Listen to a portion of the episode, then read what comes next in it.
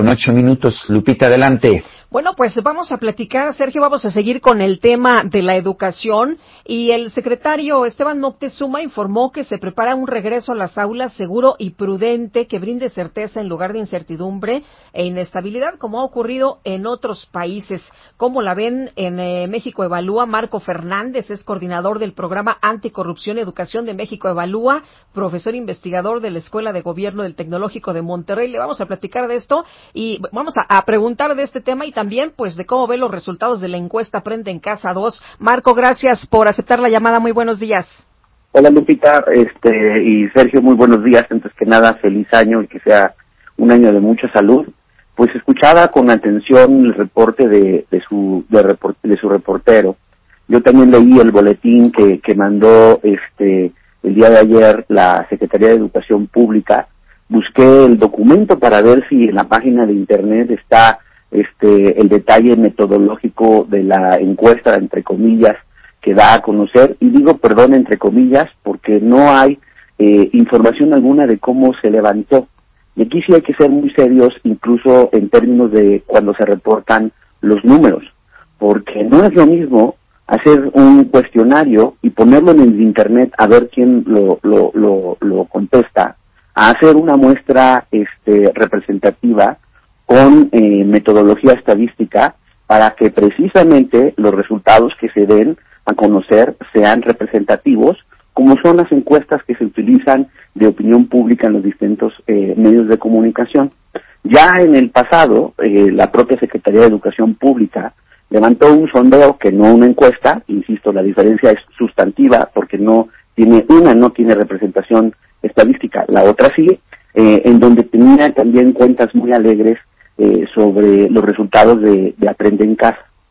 Y esto lo contrasto porque hace precisamente eh, dos meses, hacia, eh, hacia principios de noviembre, dimos a conocer, ahí sí una encuesta que se levantó entre mamás y padres de familia de, escuelas públicas, este, en colaboración entre el TEC de Monterrey y el periódico Reforma, donde los números son muy distintos del optimismo que da a conocer ayer en un boletín de prensa, incluso que ustedes pueden meterse a la página de la CEP, ni siquiera el boletín de prensa está disponible, afortunadamente alguno de sus compañeros de, los medios de comunicación lo compartió conmigo, pero en la encuesta que se levantó en, noviembre, los papás, por un lado, sí reconocen que es, es, eh, eh, que es mejor estar ahorita a la distancia que de manera presencial, pero 70% de los papás nos dijeron entonces que las clases que se están transmitiendo por televisión no le gustan a sus, a, sus hijos y que hay un problema serio, ellos están reconociendo que hay un problema serio de afectaciones de aprendizaje que contrasta con esta eh, cuenta alegre, incluso en el mensaje que hace unos días el secretario dijo, no, es que hemos logrado que tenga este, la mayor parte de los docentes contacto con sus alumnos. Perdón, pero si eso fuese cierto, ¿Cómo se explican entonces que la propia Secretaría de Educación Pública hace unas semanas, cuando da a conocer los parámetros de cómo evaluar a los alumnos, precisamente reconoce que tiene que haber tres tipos de, hay tres tipos de grupos de alumnos. Alumnos con los que sí, afortunadamente se ha logrado mantener eh, cierta comunicación eh, a la distancia, alumnos en los que la comunicación es más esporádica y alumnos en los que no hay comunicación alguna y por lo tanto están haciendo una serie de directrices diferenciadas para la evaluación.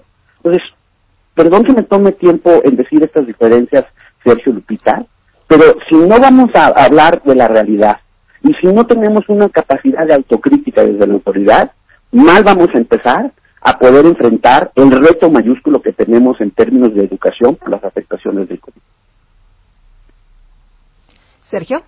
Sí, sí. Eh, entonces lo que nos estás diciendo, Marco, es que hay tres grupos distintos, pero que algunos aparentemente ni siquiera sabemos cómo están, ¿no es así? Exactamente. Y, y eso, y eso la verdad, o sea, sí me sorprende la poca autocrítica de la autoridad. Hemos nosotros, por ejemplo, estado dando seguimiento a las clases tanto de Aprende en Casa, que se fue la primera etapa, como en la segunda, y sí podemos reconocer que ha habido esfuerzos para mejorar la forma en que se están dando las clases a través de la televisión, incorporar a los docentes, el tratar de establecer una guía de cómo qué es lo que van a aprender los chicos, las chicas, etcétera. Todavía hay muchas áreas de mejorar, pero si la autoridad se pasa al otro extremo y solamente va a tener un espíritu triunfalista, en donde a estas alturas del partido, a siete días de volver a, clases, ni siquiera tenemos con claridad una discusión pública de que nos expliquen cuál va a ser el protocolo para el regreso de clases presenciales en los denominados estados que se, supone tienen eh, semáforo verde. Hace unos, hace unos días, algunos de tus compañeros entrevistaron al líder del, del, del, CENTE, eh, al señor Alfonso Cepeda, y Cepeda dijo entonces que ni siquiera en semáforo verde, que él no consideraba que Campeche no tenía semáforo verde, que había algunas zonas con semáforo verde, pero que por eso era tan importante eh, el tema de la vacunación. El presidente ha, prometido, y qué bueno que lo que lo enfatice, que va a vacunar al magisterio para poder regresar de manera presencial. Nada más que pues las promesas ojalá se conviertan pronto en hechos, porque con toda claridad, al ritmo que vamos de disponibilidad de vacunas en, nuestro país y sobre todo en su aplicación, ¿cómo le vamos a hacer para poder vacunar al millón y medio de docentes solo de educación básica, más los cientos de miles de educación media superior y superior? No va a ser una tarea fácil. Y obviamente, como va a tomar tiempo, por eso es tan urgente decir, bueno, a ver, ¿cómo le vamos a hacer? En realmente si va a ser posible o no de manera escalonada, obviamente no lo podemos hacer de manera generalizada y demás, el regreso a clases en algunos lugares que estén en condiciones de infección menor y de qué manera podemos fortalecer el, el, el, vínculo, la, el contacto real que haya entre los docentes y sus alumnos para poder aprender de mejor manera, dado que para por lo menos 45% de los alumnos la única forma de estar aprendiendo es a través de la televisión. Y aunque ha habido mejoras, insisto, en las lecciones que se señalan a través de la televisión, no, el aprendizaje, Sergio, Lupita, no es unidireccional. No es como que uno se sienta en la tele, ve el programa y automáticamente se genera el, el, el conocimiento. Obviamente, unas veces no te queda claro como alumno, como alumna, algunos conceptos, tienes dudas y si no tienes la forma de contactar a tus docentes, está difícil que aprendas. Pues es, que ha sido, ha sido, realmente muy complicado porque los profesores se conectan una vez, los papás no tienen saldo, no se pueden conectar, algunos niños sí se conectan, unos hacen la tarea, otros no, unos entregan la evidencia una semana después. La verdad es que es muy complicado. Pero además, Marco, en países de Europa estamos viendo que pues casi todos los países de Europa mantuvieron las clases y dicen, por lo menos los, los especialistas, las, los ministerios de salud de Europa, que las clases no son fuente de contagio importante. ¿Qué, qué, qué puedes decir sobre eso? Mira, ahí hay dos cosas muy importantes. La primera es que el sistema educativo obviamente no está aislado del resto de, del sistema social. ¿A qué me refiero?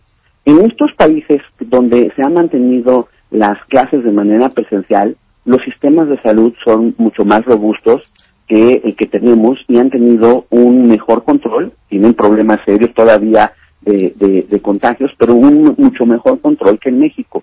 Eso ha hecho más difícil, en el caso de nuestro país, el poder aspirar de manera más rápida a un tipo de, de presencialidad en, en las clases. Y además se vincula con lo que mencionaba Lupita hace ratito.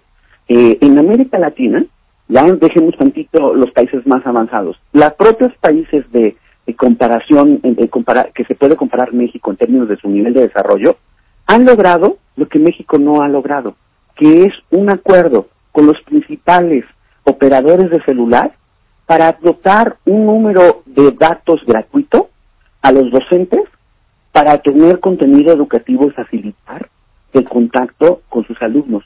Eso lo logró ya Colombia, eso lo logró Uruguay, hay avances en, en, Argentina y en Chile, y, perdón, eh, las autoridades educativas federales hace más de cinco meses dijeron que estaban a punto de llegar a un acuerdo similar con los operadores de celular en nuestro país, y es la hora que ese acuerdo no se ha concretado.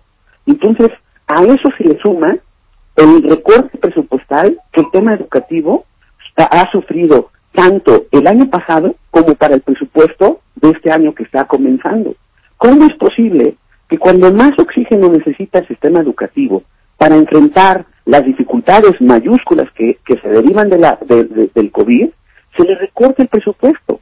Entonces, uno va sumando las piezas y la verdad, lo que es desesperante, y eso es, eso es lo más importante para entender para las mamás, los papás que nos están escuchando, para los abuelitos, para los tíos que muchas veces apoyan a, sus familiares en, términos de, tratar de educarse en estos momentos, es que como sociedad necesitamos ser mucho más exigentes para que la autoridad, tanto federal como de los estados, no es solamente una responsabilidad federal, realmente se pongan las pilas para tratar de contener los efectos negativos en educación derivados de la pandemia. Porque Sergio Lupita, a, a diferencia de la salud, donde lamentablemente las carencias se están viendo rápidamente en muertes en los hospitales, las, los efectos negativos de educación toman tiempo en verse, pero van a llegar y van a ser mayúsculos y va a tomar tiempo tratar de, eh, de, de resolverlos. Y pareciera que como sociedad, con toda franqueza, no nos termina a caer el 20 de necesitar exigir políticamente a nuestras autoridades que realmente hagan de la educación una prioridad y no solamente un eslogan en sus discursos. Muy bien, pues eh, Marco, muchas gracias por platicar con nosotros. Muy buenos días. Muchísimas gracias, como siempre. Que tengan muy buen día e inicio de año. Gracias. Muy bien.